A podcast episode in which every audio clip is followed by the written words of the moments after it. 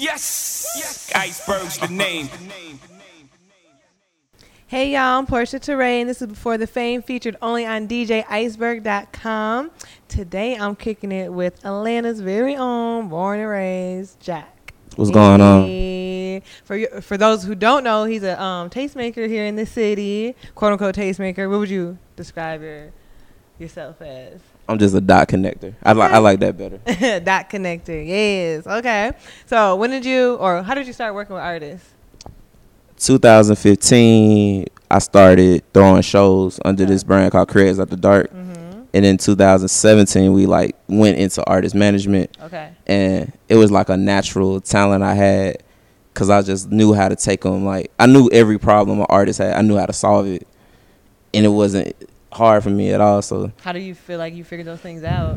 Like, a lot of artist problems are like very simple, like. They want exposure. It's like, okay, let's go do a show out of town. yep, and then they'll say, "Okay, how do we do that?" And I'm like, "Oh, well, I'll do it because I throw events." yep. Or, "Yo, how do I get my artist? How do I get my song played in the club?" Okay. I'd be like, "All right, I'm gonna go to Peaches of Atlanta Yeah. and give the DJ twenty five dollars Okay.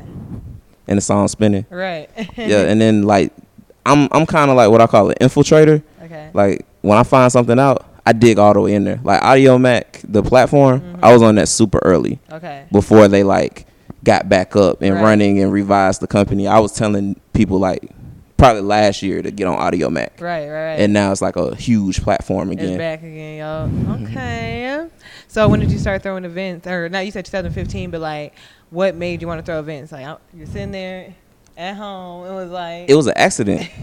I had a clothing line and we was doing a pop-up shop at a show and we lost the venue on Wells Street and then we went to Dream Cafe up the street Okay. on Peter Street and they was like, "Yo, y'all can do the show here."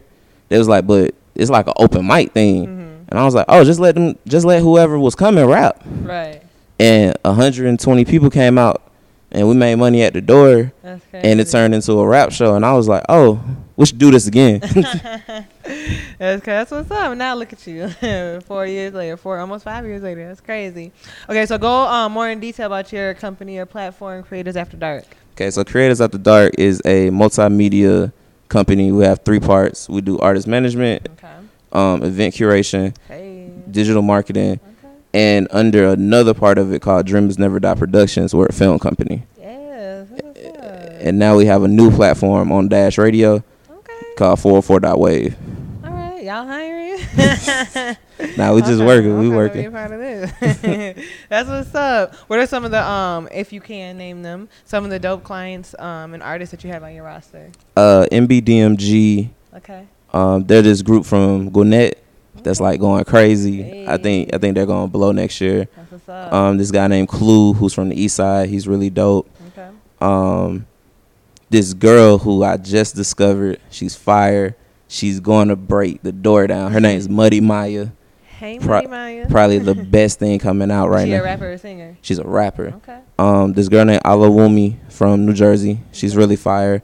Uh, this rapper named Wago the 90, who's from Baltimore. That's what's up. Um, he's one of my clients. And this really dope songwriter named Shad Bro, who's from the South Side. He's fired too. I have nine clients. That's what's up. So And and not all of them are here, so that's dope too. That you were able to expand, you know, outside of Atlanta. That's what's up. yeah, man. Hey, look at you. all right. So, what are some of the pros that come along with being an entrepreneur from entrepreneur from ATL? Like, do you think you have kind of like an advantage? Because I feel like Atlanta's full of like this is the land of entrepreneurs. You know what I mean? Like, do you feel like an advantage being from this city and kind of like seeing it growing up, like just pe- seeing people hustle? I tell people the secret to Atlanta is like when you're growing up here, like in the city, Yeah. there are situations where you're going to meet other people Mhm. from the different parts of the city. Mhm. Like by the, if you went to an APS school, Mhm. Atlanta Public Schools, Mhm. You're going to meet everyone in APS by the time you're in high school. Right, right. Whether it's the football games, it's the Mhm. parties, it's the teen clubs, it's whatever. Mhm. Like I'm not even trying to be funny. I literally know everybody. I in Atlanta. it. I believe So- it. And if I don't know you, like I know your family, I know your girl, I know your cousin, I know someone that you're close to. That's crazy. Okay. And I use that kind of with the same mindset out of state. yeah. Cause when I went out of state to start doing shows, I tried to find like them per- them people I could connect with. hmm Like in Birmingham, I got a real cool crew of friends called um, the Kickback Podcast. Okay. So that's who we do this show called Kickback After Dark once a month in Birmingham That's with. what's up? Okay. Hey, I'm gonna check that out. Is there any cons to being an entrepreneur in Atlanta? Yes. The names those. I, f- I feel like there's a wall here Mhm. that you'll eventually hit. Mhm. And I think it's because of not even trying to be funny. It's kind of like the facade that this is like a black Hollywood. Yep. And the reason I say it's a facade because there's no label offices here. Right. There, there's film studio. There's only one big film studio, Yeah. two Screen Gems and Tyler Perry. Yep. So the comparison to Hollywood is like really crazy. Right. like there's a lot of celebrities here, but like those people aren't hundred percent making money off their craft. yeah. So it's like smoke and mirrors. So Yeah. with me, it's kind of like that's what made me branch out to go do out of town shows. Okay. That's what's up. What do you think affected the growth of um, Atlanta's music scene in the last ten years? It- it's like I feel like it's definitely blown up I'm- more than it already was. I gotta shout out some guys that like are behind it that a lot of people don't know. Um, this Let guy named know. this guy this guy named Noah's Ark. okay. He's like the secret weapon Okay. in Atlanta. he I think he was behind Mako, Key, Two Nine. He was he was behind a lot of guys. Okay. Um, definitely Stevo from QC.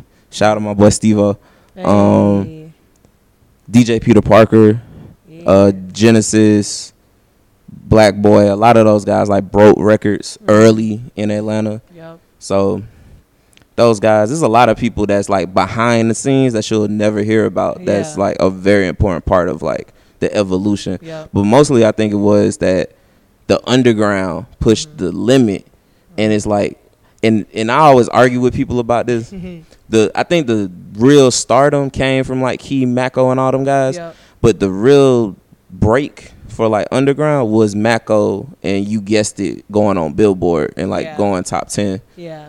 That was like the first record, like directly from the street, Yeah. Yeah. from yeah. our scene to like go to Billboard. Yep.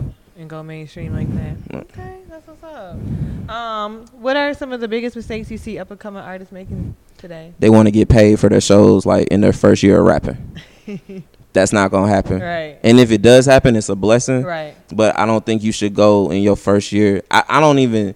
I'm not gonna say like. I'm not even gonna give you a time span of when you should start charging. Mm-hmm. But know that you can bring out a certain amount of people. Like when you go talk to the promoter or the curator, Mm-hmm. let make sure that you know up front. Like you can say, I bring 50 people, bro. And if you charge five, that's 250.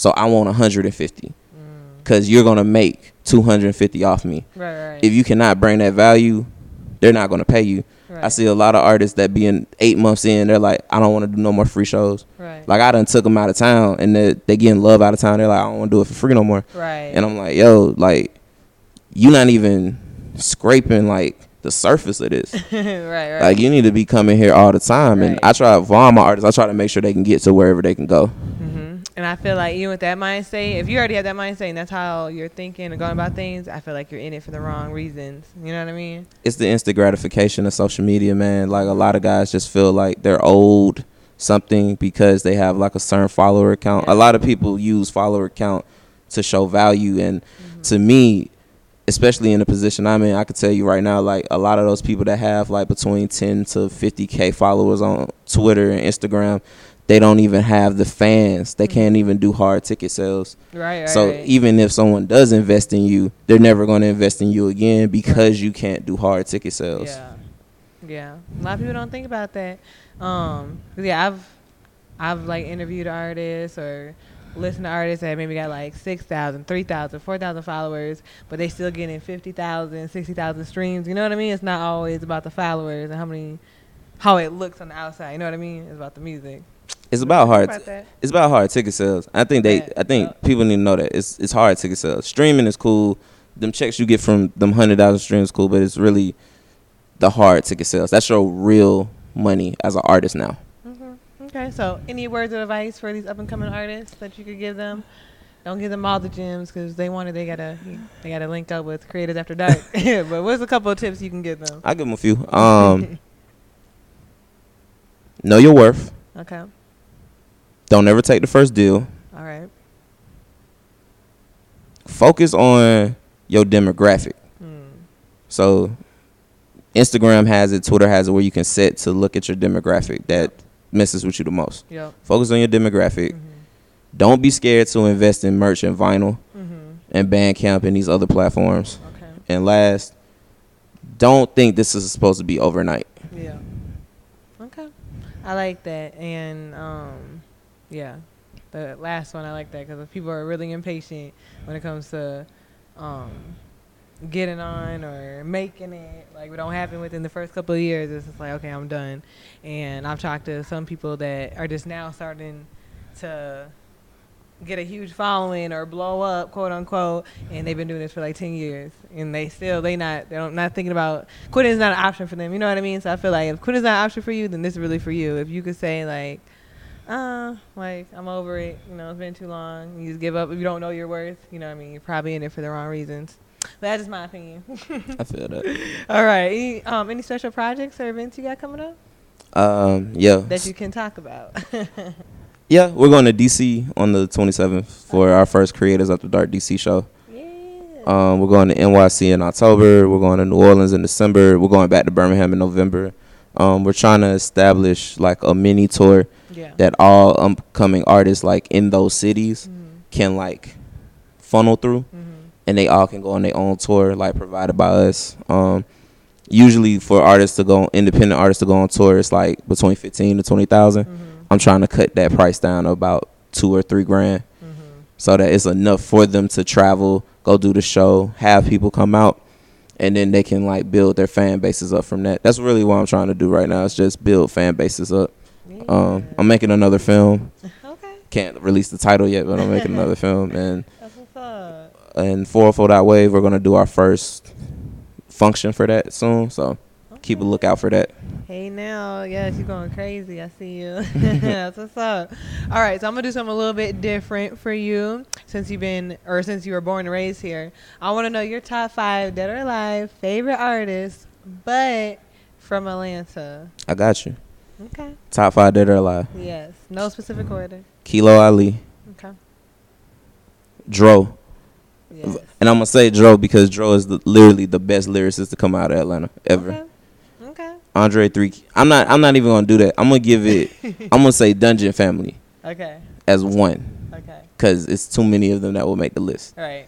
Okay. Okay. Um.